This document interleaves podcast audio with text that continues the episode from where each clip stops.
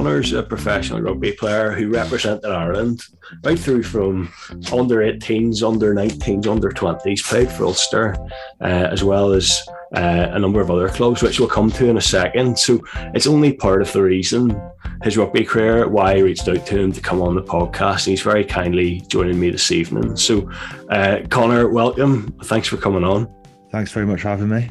Oh, it's it's so good because uh, I said to you before we started recording that I wanted to have a chat with you because I've seen the the class work that you're doing about uh, mental health with your business, and I'm really keen uh, to talk to you about how you balance that with with the other interests and stuff you have going on and how you've how you've done that and sacrificed sort of free time to pursue something really meaningful over the last few while. Yeah, I think uh, for me, when we, I started when I was when I was with Ulster about, about four years ago. Um, with my brother actually, uh, but I suppose going into it now, it, it, was it was wasn't really anything really. We both went to Queen's Belfast, um, and we were going through like a entrepreneurship uh, program which they were running, and it's a, to be honest, they were really really good and supportive. I mean, it wasn't really going anywhere. We want to link mental health and sport, and at the time it was concussion as well because I mean that is another another another um, topic that we go into. But yeah, yeah, we are linking the all three together. and We thought, you know what, let's try and um, just focus on mental health and sport, something we're both quite passionate about. Um, and it wasn't really going anywhere. Really, it was, just, it was just because in sport in general, from just from a young age, you have that ma- macho kind of environment that you're, and you have to be tough and you have to be strong and you have to always improve, and that that's kind of put upon you in when you're going through the age grade stuff. Um, and we both kind of both kind of struggled through it, even though probably on the outside it looked like everything was fine.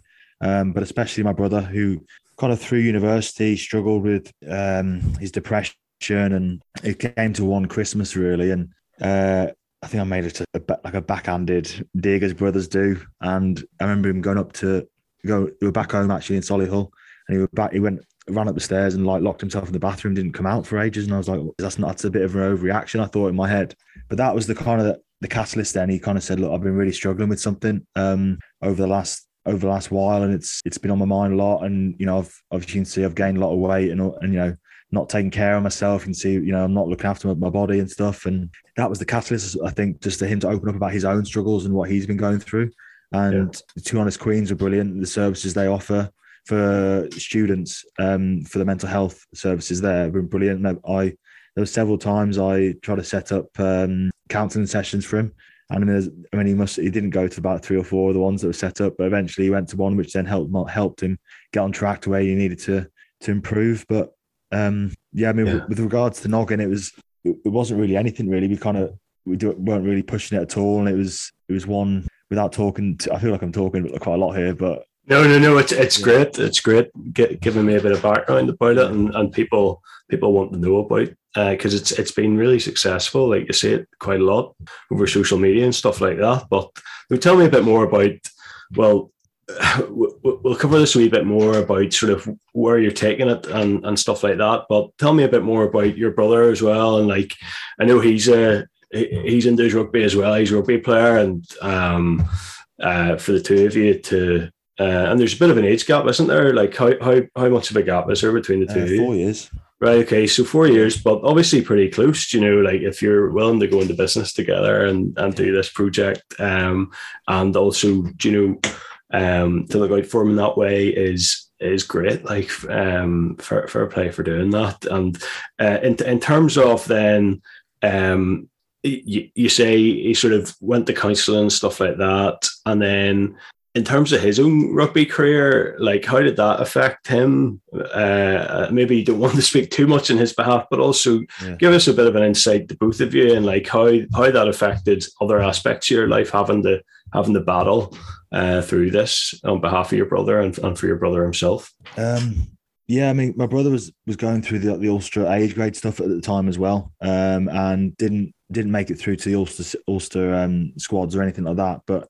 It was just that I think I don't, as you said, I don't want to speak on behalf of him, but he'll have no problem saying this. I think that that uh, environment that you're in a professional sport, and especially a young young guy who maybe doesn't have the tools available to to deal with the um, ups and downs of it, the rejections, the injuries, all that kind of thing. Like all of that as a, as a young person, when you think it's the be all and end all, you think this is I'm my success in life is based on whether or not I can get into this squad or play this game. Um, it's tough, you know And he then after that went on to we went on to play for Connacht. Then had a great, you know, loved every minute of it there, and maybe had his experiences with Ulster probably helped him with his, with uh, when he's at Connacht in on the, in the west of Ireland. So you know you have to look at it like that as well. I think now he's over in Seattle. Uh, he plays it for Seattle Seawolves in the MLR, and he's loving it over there. So yeah. you know, and also it's important to like I think especially with Ulster, like I always found this when I was there. When you're in in it and it's such a small place, you think it's the be all and end all, and like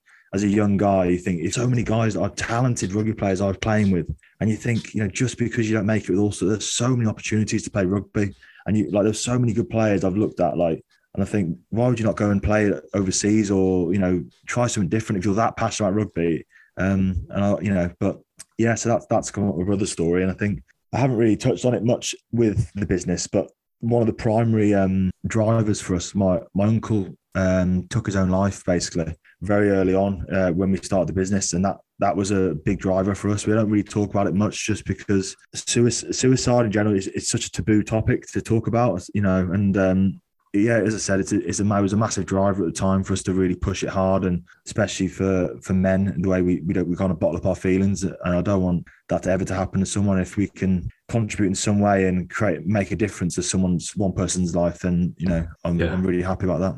Yeah, no, it's it's one of those things. I suppose uh, the trauma in a family when that happens uh, is so is so uh, so massive that people can't really talk about it or, or feel um, un, unable to articulate what it's done to the family. And um, it's it's so important, particularly, I suppose, the majority of people who listen to this podcast and a lot of people are in the rugby in general, they're men and men aren't the best at, at sort of saying if there's something wrong, which again, we, we can we can touch on a wee bit later. But um, no, that's uh, it's one of those things. Obviously, it, it's it's been a quiet driving force. Do you know what you're saying about your uncle? That's uh, something which both both you and your brother have obviously had uh, in your mind as motivation uh, to to to take this um, project to the next level. And I, I do want to talk.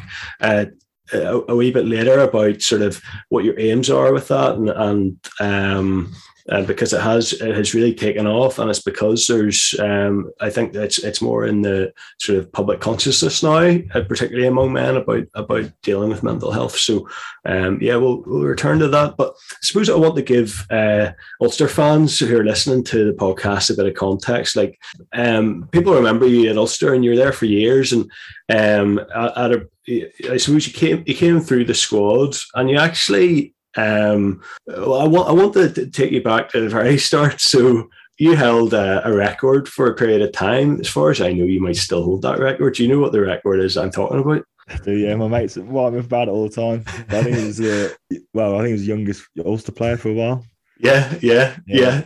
I, I think um, not only the youngest Ulster player, but the, the whenever uh, I was sort of looking researching for the interview, came up Conor made his Ulster debut in a Boxing Day trip to Leinster in 2011, which made him the youngest player ever to represent an Irish province in the league. Okay, so oh, the youngest player ever to represent an Irish province in the league. Now that's an impressive feat, and it, it, I, I remember coming through through the ranks, and um, as the, as will many people. Now it's a really difficult question to answer uh, about sort of your potential as you're coming through. Right, so you played um, we are talking before, and a bit of banter about the fact you you're as, as you may have guessed from listening to Connor so far, uh, he's from England, okay, but ended up playing for Ireland. So everyone's going to turn off now, mate.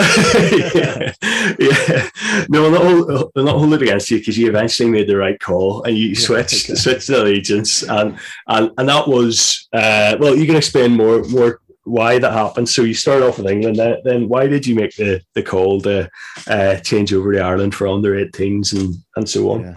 Yeah. Um, I, I, guess my, my family's from the west of Ireland, really. So um, my family's from all over the place, really. But Galway, Limerick, um, Cavan as well. So I kind of grew up in a family where if, if Ireland were playing England in, in sport, I would I'd always support Ireland, and that's just the way it was. Do you know what I mean? It was just, especially in Birmingham, there's a very there's a very um, there was anyway a very strong Irish community here.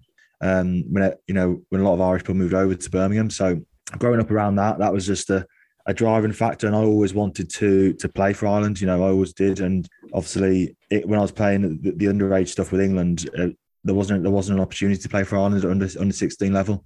But as soon as I um, had the opportunity to go over to to uh, Ulster and, and go into the Ulster Academy, I jumped at the chance because at the time, you know, there's opportunities to go. I'd, I was talking to Leicester Tigers at, at, at, the, at the same time, and I was like, you know, my kind of I'm getting pulled to go and have the opportunity to play to play over in Belfast and experience that because that's what I want. That's what I wanted to do. You know.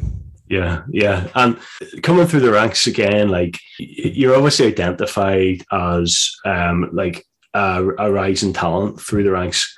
What, and this is to avoid the awkwardness of saying like, how much potential do you think you had? I'm going to ask you, what did coaches, teammates, etc., what did they tell you about the potential that you had coming through the ranks? Um, not not too much, mate. You know, it was just I think it's just one of those things. I think, um, I mean, looking back at it now, man, I think it, I, I, was probably t- you talking about that stat there about the youngest ever player. I think for me, looking back at it, I don't think I was even ready for for that. Um, but I think it was just one of those things. We had a few injuries, and it was like, oh, give this young guy a go.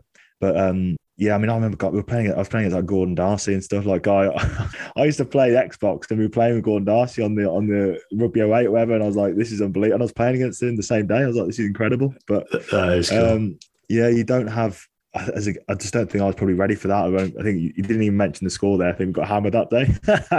I left that out conveniently. Was, I did you a favour. Yeah, the Boxing Day massacre. I think, or the Silence of the Lambs or something like that. yeah. Oh, that's class. So to get to get a debut that young, and I know those away trips are it, it, can be a baptism of fire, but to be to be thrown in there shows that there's a level of faith in your ability. And um, I want to sort of uh, hear a wee bit about what it was like stepping into that senior squad. So coming through at a time when it would have been, this was Stephen Ferris would have been your yeah. primar- primarily a six. Mm-hmm. Ferris sort of had that position nailed down for yeah. for Ulster and Ireland, and and uh, you know that's a really difficult environment to come into. So what was the uh, what was the environment like? Was the atmosphere one of like ruthless competition, or was it right? I'll put my put my arm around this young lad coming through and try and make him a better player. What was it like? Um, I think the environment. I mean, look, the players back then. I, I remember being in the in the dressing room thinking like, is it these guys? Stephen Ferris, someone who in the prime of his career back then. Do you know what I mean? Like he was incredible, and he was for so long. Um, and he was someone I looked up to so much as a player. Um, and even Chris Chris Henry was there, Nick Williams towards towards the end of my time there, and Robbie Diack, Johan Muller. Like these guys were like international players who who were so good at um, putting an arm around you and giving you so many. I've learned so much from them from those guys during my career. Um, but it wasn't it wasn't really like that where you know it was really competitive environment. It was very it was a really good group of, of guys. Um, I know they were a bit older. I was a very young compared to them, but you got you got the feeling they were you know, they're, they're, good people. You know, I mean, you, you, want to be surrounded by good people. I think you can create a very good team with good people as well. They want to work hard for each other, but and they were very successful as well in those years. So it was also always very hard for me to then to kick on. I think because they were doing so well, they were getting to finals. They were they were get they were doing really well in the in the European um, Cup as well. So that was a challenge. I think for me as, as a young player, it was frustrating. Um, and make no bones about it, it was really frustrating. But with a lot of co- different coaches during that period as well, which probably didn't help. Um, you know, I think one stage we had like four coaches within five years. So maybe one coach, you're what's the phrase? You're another man's one man's treasure, another man's one man's trash, another man's treasure. Yeah, like that. You know uh-huh, uh-huh, yeah. So yeah, I mean, I, I really enjoyed my time there. I love so much. I loved it uh, so much. Make some amazing friends, and the guys that are currently in the squad doing so well. Um, some of my closest friends, you know. So it's great to see the team doing so well at the moment, and so many young players coming through but necessarily when I was um, when I was there, I, I, didn't feel like that was that was the case. Uh, to the point, I think I got my first cap, and then it, you know it was very hard to get ahead of those, get ahead of yeah. really experienced players. Where now it's a bit different. The younger players are kind of really pushing on and, and getting more game time you know yeah that's that's interesting so i think there's um it's a debate which always goes on it's whether you bring in these world class players to ulster right so you, you, go around you bring uh, the likes of muller and pienaar and Wannenburg and Afoa, and it it uh, sometimes the perception is that holds holds guys back. What do you think? I suppose that was, on the other hand, though, that was Ulster's, I suppose, most successful period in the sense yeah. that we we got to a final, and you know, um, in the, the, year before, it would have been you broke in around 2013, was it? Or 20, yeah, yeah. Then, yeah. Um, and, and, it was a successful time. But would you say, would you prefer, you know, in terms of Ulster's, uh, uh, in terms of a club? And being sustainable and growing, would you prefer to stick with young guys uh, who are produced in the province or or coming through the system? Yeah, I mean that's what I think now. I think they've done so well. I think you've got guys like the team now is, pretty much the whole team is um is young Ulster Ulster guys or the Irish players, mm. and that's that's brilliant to see. Where necessarily that that era of players, they're uh, almost like superstars. You're talking about. I even forgot about John Afoa, how how good he was as a player.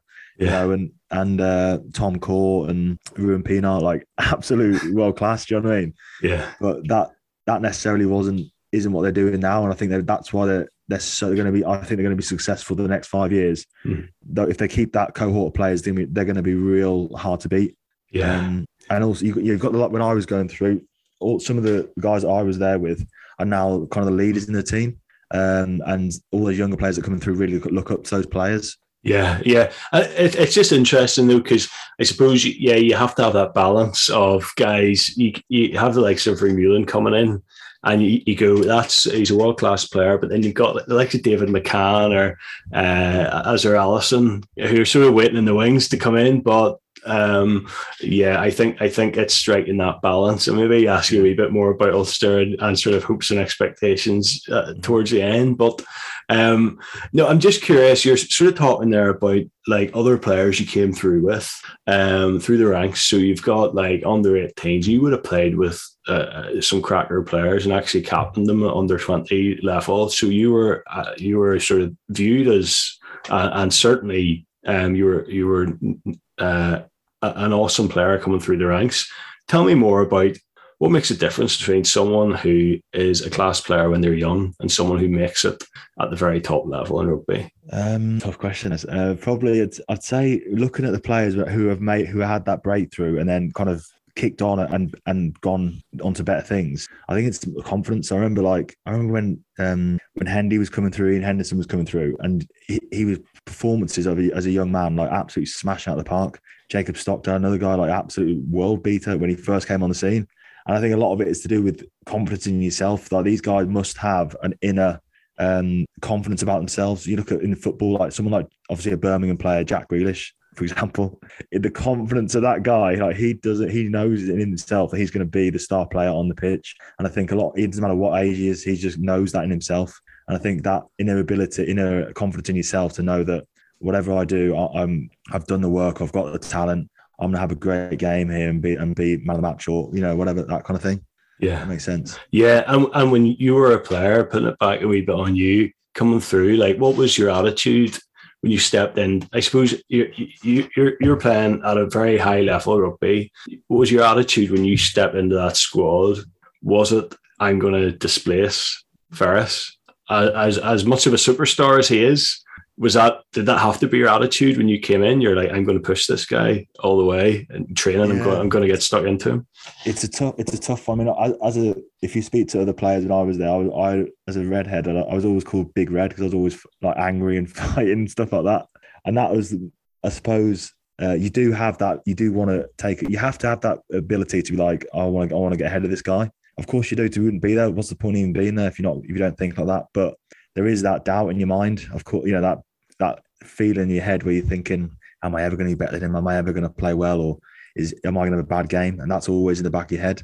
And I think I, I always wonder about the guys that um, those guys I mentioned, like Jacob and and Hendy. Are they do they ever think like that? Or was it just they? You know what I mean? Like, it's really interesting the psychology behind a yeah. professional athlete like that. What's going on? Or they just they aren't thinking about that.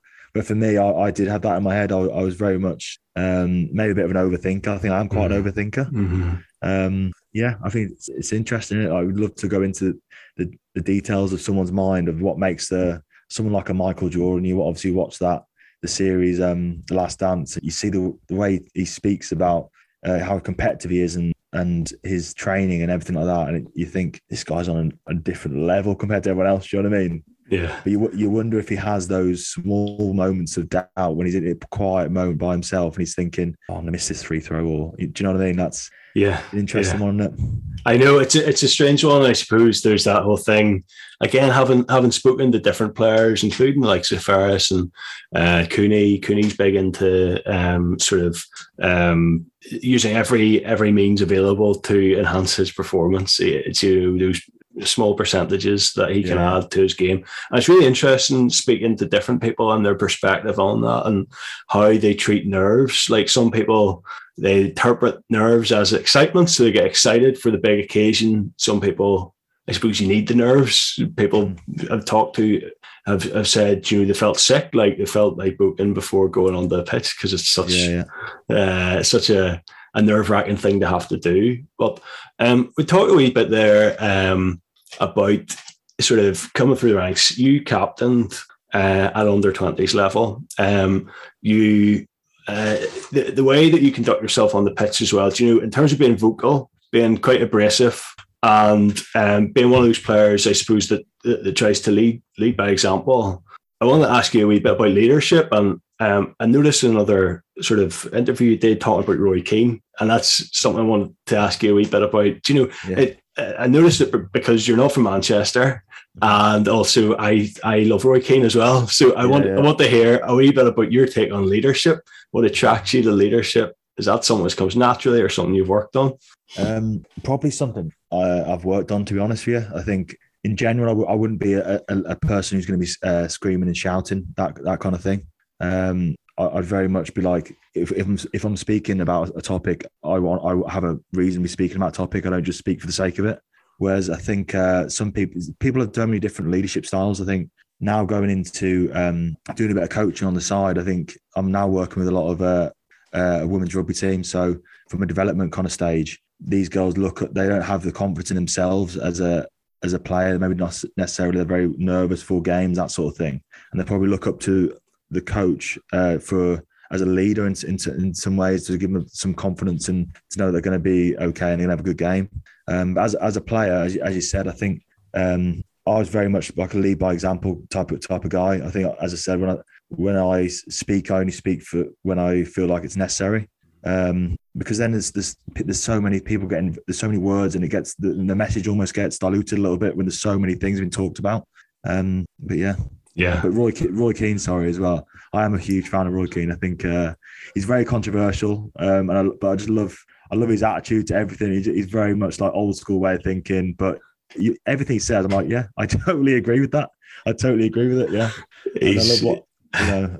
Yeah, he's very convincing, isn't he? When he speaks, he speaks with such certainty, and he just gets you on board. So yeah, um, I watched I watched this. Uh, I don't know if you've seen the Gary Neville, where Gary Neville does like twenty, does like questions with Roy Keane. They're just walking through the park, walking their dogs, and they're just reminiscing about all the times that United together, and, and just every time Gary Neville will ask a question, you just stare at him and go like, "What? Why would you say that?" Like, what, ask him like, "What are you doing?" Asking me that for, and Gary Neville's almost like he's like his big brother, kind of the way he looks up to Roy Keane. You know what I mean? you know? Absolutely. I actually had a. I actually went to see Gary Neville on Tuesday night there in Belfast. Yeah. He was doing a a sort of uh, question and answer thing um, in the in the waterfront in Belfast, and uh, it is funny. Like you talking about that because he was talking about Roy Keane, and he's just in such awe of Keane. Do you know? And their their their peers. Do you know? They came through. Keane's a bit older, but it's just funny. Like Keane is, he just exudes uh, sort of that charisma that leaders have. Do you know? And yeah. it does it comes naturally to some people. Is that thing with uh, you know Vieira in the tunnel, and he's like, "I'll, I'll see you, I'll see you," because he's picking on Gary Neville. Yeah.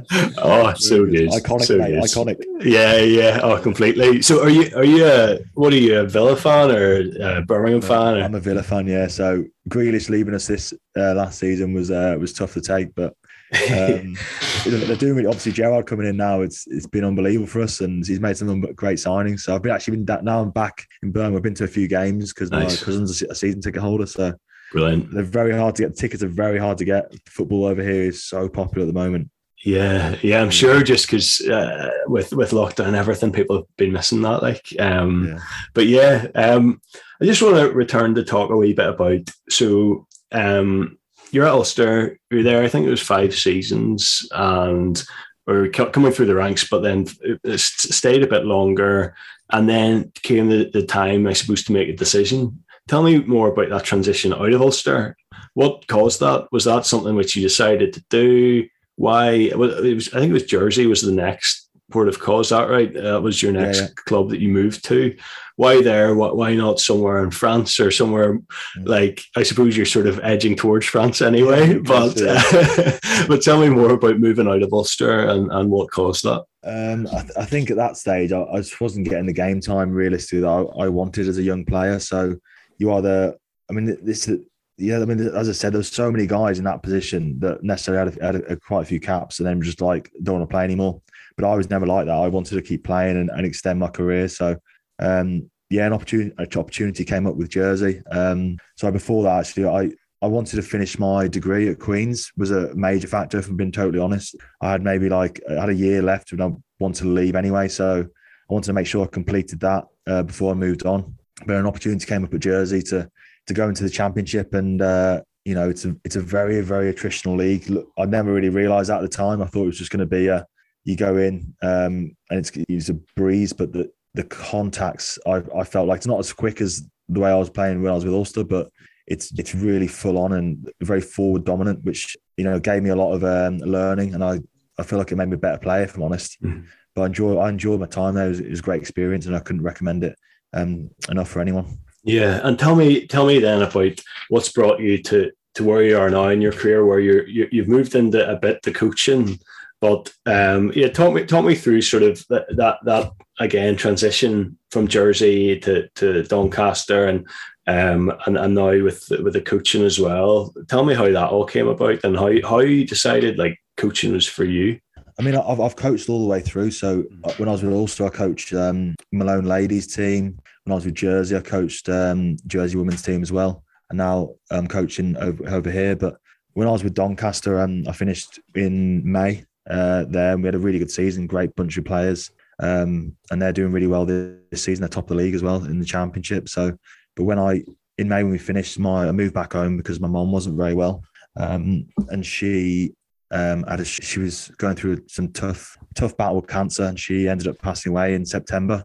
Um, but that's kind of why I'm my story, if I'm honest, and why I'm back where I am and and coaching. Um, if I'm really honest with you, I think it gave me it gave me such a good outlet in a time which probably the darkest time in my life. If I'm being honest, the last the last four months have been really really hard for me. The, the toughest it's ever been, um, and I wouldn't want anyone to go through that. But it's it's kind of I feel like it's made me a lot stronger as a person, and coaching has definitely given me something to focus on and just be like I can go to, I can go to coaching uh, for two two hours, uh, you know, and just focus on that. And and it, was, it helped me in a weird way. It helped me grieve quite a bit just to be around positive people. And mm. I had to, I couldn't be there being really upset and moping around the place. I had to be this, as I said earlier, like a leader and help help these young these young women out and help them understand the game. Um, and it's something I'm passionate about as well. Like you know, it's so fulfilling, especially coaching women. For some reason, they soak up the information so so quickly, and I've really it's really really helped me being in being around a club environment as well and being around positive people when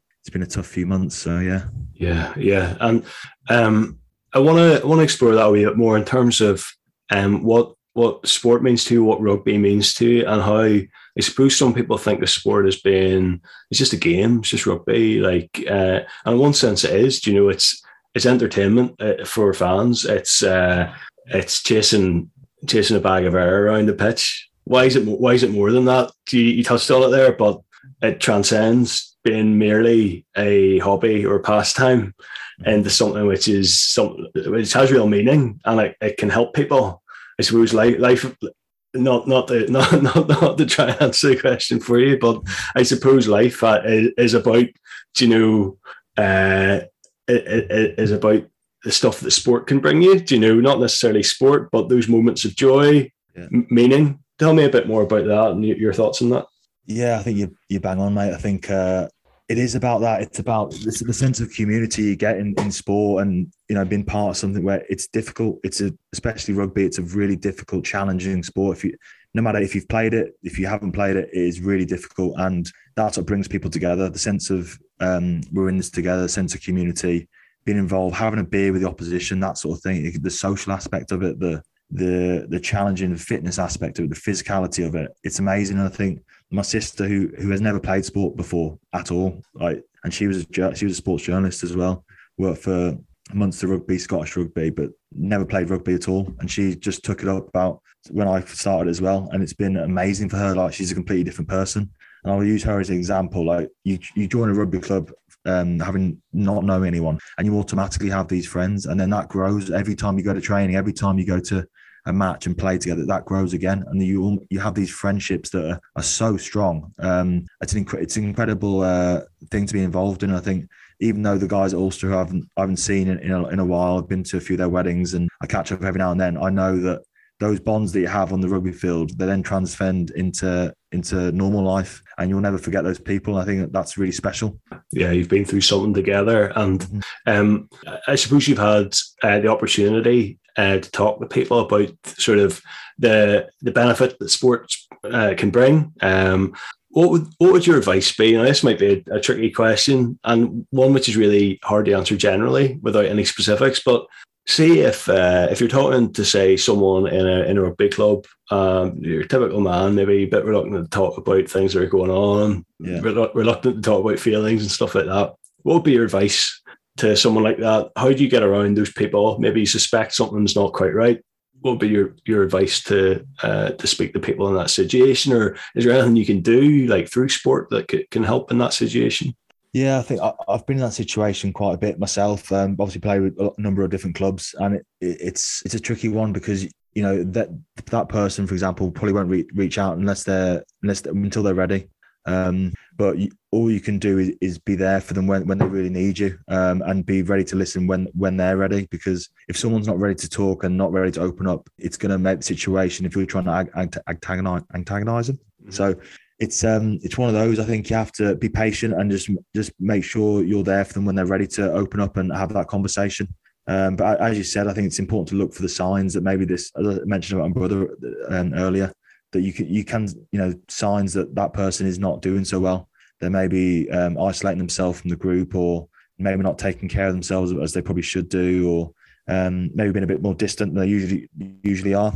Um, and as, as you, as you mentioned, just asking them if they're, if they're okay, simple thing like that can, can be one of those things that can can spark conversation that could change someone's life. Um, and that's what sport in general, rugby clubs um, have the power to reach so many different people and help so many people in so many different ways. Yeah, yeah, and um, I suppose yeah, there's there's um, the community aspect of it. There's also the physical side of it and the discipline as well. I suppose in terms of uh, get you out of the house. Sometimes yeah. when you're you're feeling rubbish, the last thing you want to do is go out to training, but the group of guys are relying on you. Is that yeah. that part of it as well? Do you think? Yeah, massively. I think in general, like you always say if you go for do you go to the gym, for example, or you go to training, you're like, oh, I actually can't be bothered to go tonight. And nine times out of ten, you have a good session. You meet meeting your pals, and, you, and you're having the crack, and you're thinking, you come out thinking, I'm so glad I went. I went there today. Not many times you go and you're thinking, I don't, I'm, I can't be asked, and then you go and think, yeah, I still, I can't, I can't wish, I wish I didn't, never did that. It's always the first one. Do you know what I mean? Yeah, yeah. So just release of those endorphins and get yourself out of the house, especially the, the year we've had. yeah, it's two years we've had. I know. You know it's, it's been um, it's been wild, isn't it? But yeah, yeah, it's important to get out and get moving. You feel better about yourself. Yeah, yeah, and we're talking about the the past two years, but even more generally, I want to ask you a wee bit about how, and that's the last two years have changed all of our perspectives, you know, on, on, on life. And I suppose there's a bit more gratitude for stuff that you would, would have taken for granted before, like like going out of the house, going yeah. going and playing a game of rugby or watching rugby. Yeah. Um, tell me about how your perspective has changed over the years of rugby. So, uh, what I'm getting at here is so a lot of young players come through, and um, even guys I've spoken to, they've sort of said like rugby's. I put rugby is the be all and end all. I put all my eggs in that basket, and the more I suppose with age, people seem to mellow a bit in terms of they still want to be a great player, but they actually they actually appreciate that rugby is part of their life. It's not their whole life, and uh, uh, you have to balance that with other things in your life. Is that true for you? Do you know? I suppose you're still uh, rugby is a huge part of your life, but to what extent has your your perspective changed over the years, and uh, and have you had to balance rugby with other things? Um, definitely, I think I've, I've, you know, well, I hope I've mellowed out a little bit um, because I was a bit of a psycho when I was young. But yeah, uh, yeah, I think it, it, definitely changed your perspective on things. I think it has to because it has to come to a point where you're thinking, "What's my next step?" And I feel for me, it, I'm at that stage in my life where I'm thinking, especially what's happened with with my mom. Uh, I feel like I need to go and do something, or it's just a, I feel this is my career. I've had this career, or and I want to see what's the next thing for me. Um, but as you as you mentioned, I think when you're a young player, you think this is the be all and end all, and you, you some guys just put all their eggs in that one basket, and it and it works out for them. But ultimately, you've still you know realistically to play till you're 30 or 32, well, you know that's that's good going to play to that age. But you have to think what's what's after that. Um, and I was always, if I'm honest, I was always always thinking like that. Um, and yeah, and I think it's it's important too. I think you have to realise what, what what's your ambitions in life as well, because you can't be a rugby player for your whole life. It's a very short time. It could be over. You could have an injury. You could you could not get picked for a squad, or you know that sort of that sort of way. So it's you have to be. You don't want to be looking behind you, but you also need, you need to be looking what's in front of you as well. Mm-hmm.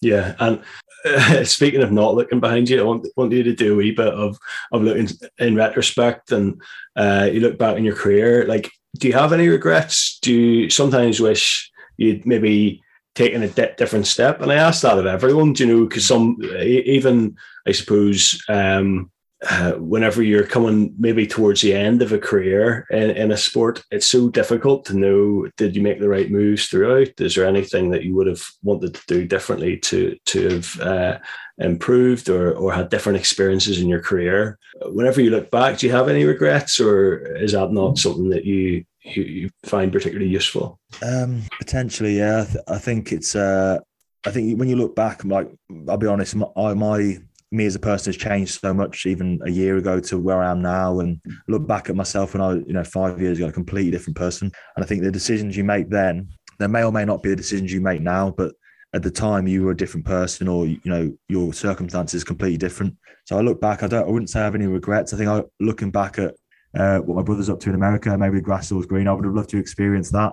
Because um, I think it's really going to take off over there. And I was over two weeks ago visiting him I watched three of the games. Know, I think it would have been a great experience for me towards the end of my career, but um, potentially that might that may still happen. But um, that's something I'm really interested in too because I just think it, it's got such a potential over there to to grow as a sport.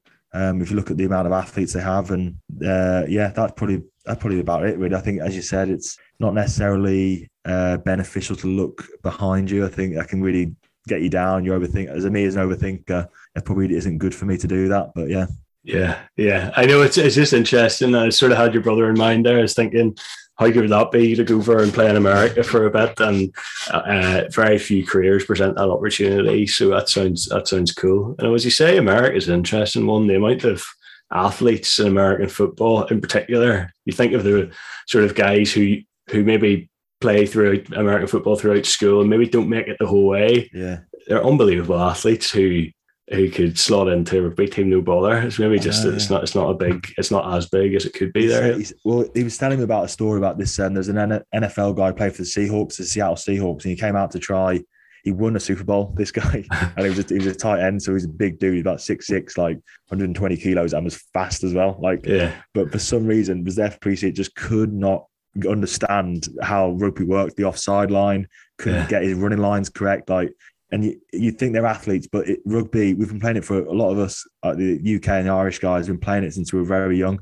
And you maybe take that, don't take that for granted. I think uh, if you to say to us to go and play American football, yeah, I may have seen it on TV, but I wouldn't have a clue what I'm doing really. Do you know what I mean? All the little intricacies of the sport where it maybe becomes a little bit more natural to us. Yeah, yeah. I know that's so interesting. Like, it's almost surprising America don't have any. Uh, do you know their their national team's not amazing? I just thought at this stage it would have maybe kicked on, but uh, they will. Do you know it's a bit like yeah. uh, it's a bit, a bit like uh, football as well. Like they'll get for soccer, as, as some people call it. You know, like uh, it'll just take a wee bit of time and yeah. Uh, for it to become more popular, and then through sheer numbers of people, like they'll they'll be good. Um, well, I was, I was over there watching the game. The spectacle that they do is is pretty impressive. They have fireworks, cheerleaders, like it's constantly some, someone's on a microphone. Any breaker plays music playing, like and the fans, yeah. the, fans are, are, crazy. The amount of energy they bring to it as well. Like I remember because everyone in the in the UK and Ireland are pretty much like quite reserved people. Yeah. So when you sit next to someone who's got every time there's a break and play is starting chanting, getting a chant going, like you see in, in the movies, you're like, yeah. This is different level, John.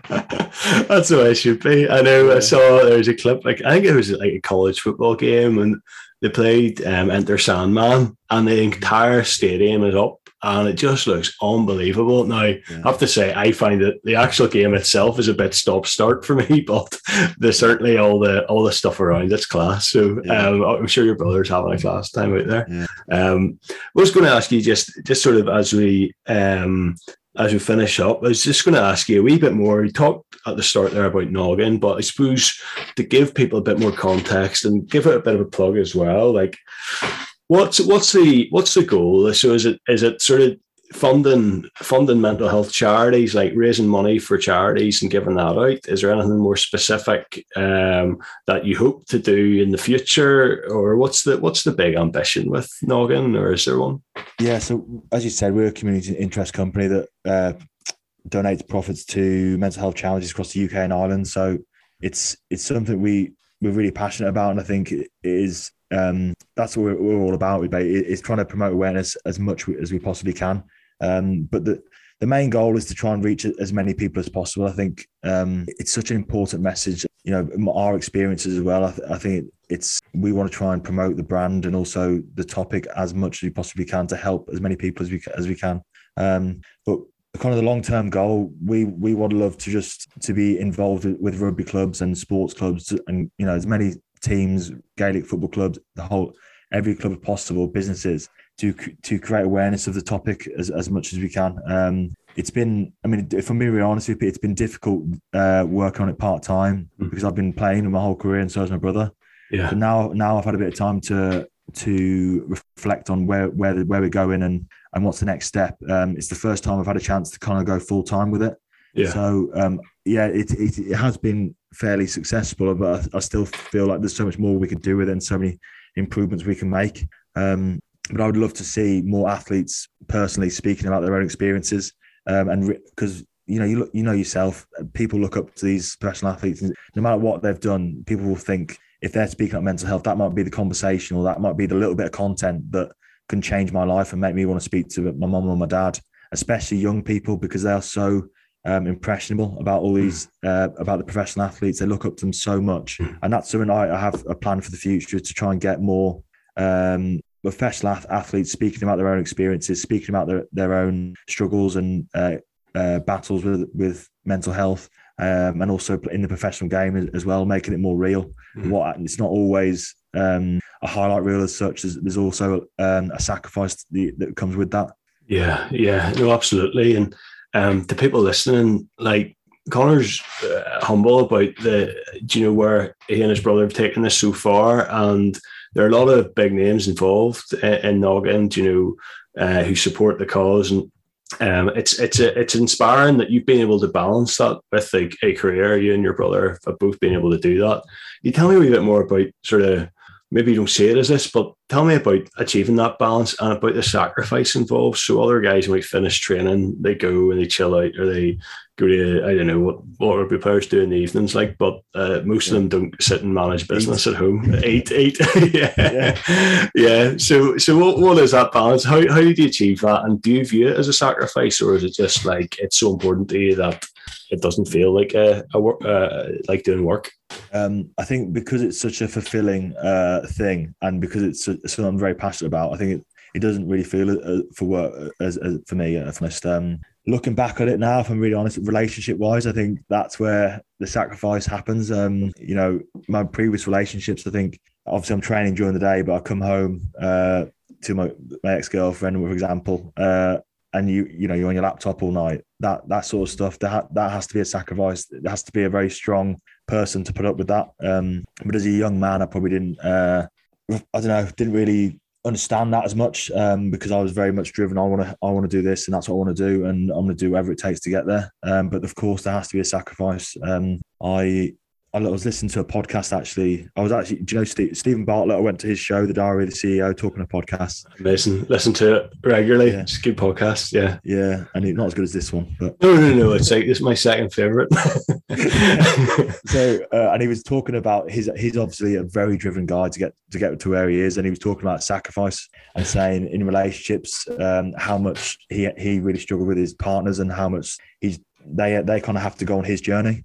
And I think that really resonated with me so much. I think partners I've had before, I have been a little bit selfish in terms of that sort of thing, and maybe um, neglected that aspect of my life. Uh, from but that's that's probably the only sacrifice I, I, I, would say. I think in general, something you're passionate about, something that gives you so much fulfillment, it doesn't really feel feel like work. Um, but yeah, yeah. I've opened up I've opened up there a bit for you, mate. No, that's that's good. Uh, it's it's yeah. good to hear because um, with any with, with any sort of level of, of success and drive and motivation, something something usually sacrificed. And um, I think it's it's inspiring, you know, that something so important to you that you forego sort of ordinary things that most people would would again take for granted the, the, the chance to do whatever, like whether it be relationships or people doing stuff outside of work because it's a passion project. Sometimes you do it does require sacrifice, but it's it's important that what you do has value and meaning and this project certainly does like yeah. it's inspiring um, a lot of people and um, like it's it's it's just such important work. Um, so so fair play for for doing that. And so finally, I want to ask you a wee bit about um your relationship with Ulster Rugby now. Like you obviously have fond memories of it. Um, sounds like you do keep in touch with some of the guys. But who are your sort of friends in Ulster? Do you come back and visit, or I suppose you sound very? I mean, you're obviously a very busy man. So do you get to follow them on TV? Like uh, check their progress? Yeah, I mean the last last game I was I went to go and watch the Northampton game in the uh the European Cup European Cup. So I went to go and watch yeah. that. Um down because it's not too far away from me, it's about 45 minutes away. So I went to go and watch that and uh the, brand of rugby they play is really special, you know. And uh I, I think Mike Lowry is my favourite player. so good to watch. And yeah. I, when I was there, I, I, did. I remember he was kind of the schoolboy stuff, and I remember thinking like, this guy's, uh, you know, he's quite handy. This guy, but seeing him, seeing him do so well now, like he's a real and speaking to the lads, I think he's a really nice guy as well, which is great. And I'm so glad he's um he, has got capped during the Six Nations as well, and he's doing so well. He's just a really special player to watch because you don't really see that that many players is so electric like that nowadays. Do you know what I mean? Yeah, yeah. Um, but yeah, in terms of the, the guy's still there. Like I lived with Alan O'Connor for my whole time really when I was at Ulster, so he's probably my closest friend there. Yeah. Um, John Andrew as well. I was at his wedding during the summer, so um, I do see quite a few of these. Matty Rea as well. So I see quite a few of these guys. Um, but I'm planning to actually go over in in a couple of months actually to to go over and just to hopefully catch some of the the later games um, before the season finishes. So I hope nice. we have a catch up and catch a few of them for a beer. Yeah, okay, uh, that's that's great that you're still you're still keeping in those guys and uh, following the progress. And okay, I think from a fan's perspective, um, we're all pretty excited about the, the guys coming through. Nathan Doak as well is another guy. Um, together with Hume and Lowry, like Flip, that's uh, there's some raft rafty youngsters coming through there. But um, yeah, and in, in terms of your plans then after rugby, will it be coaching? Like, is that the next apart from Noggin and pursuing your ambitions with that, growing that? Uh, are, are you going to like pursue coaching as a as more of a full time thing now? Is that the idea? Um, potentially, I think it's something I'm, I'm interested in. I think, um, yeah, I'm not, I'm not too sure. I'm in a transition stage in my life at the moment where I'm not too sure what exactly I want to do. So I'm kind of putting my feelers out there to see if, what I'm interested in. Um, obviously, I have a very big interest in business, no matter what it is. I think running your own business is one of the most challenging things you can do. I think you learn so much in the process. You make so many mistakes, so many failures, but it's I've, I've always always found it really interesting. So that's something I'm really passionate about. So if I could combine the two or maybe do a bit of both, um, that's probably my, my next next stage in my in my life. I think. Yeah, yeah. Well, I mean, you've you've achieved a lot already, and okay, I wish you luck with the the noggin stuff because it's it's a great cause, and and with the coaching as well because uh, you've you've plenty of experience. You've probably about ten years of experience of coaching already behind you, uh, and haven't even finished. Uh, so well, the hair's not grey. yeah, I know it seems like a stressful enough job, but yeah. um, as you're saying, like some people listen more than others, particularly if you coach women's too. That's that's yeah. really interesting. And your missus in the same team as well. That's oh really right, okay, flip, right, okay, yeah, just uh, adds another le- level to it. Like yeah, um, Sunday dinner's a bit challenging. yeah. Uh, well, here, Connor, thanks so much for your time. Uh, so interesting to speak to you and inspiring to hear about all that you're doing. So thanks again, and I'm sure people will love listening to that. Thanks so much for having me. Really appreciate it.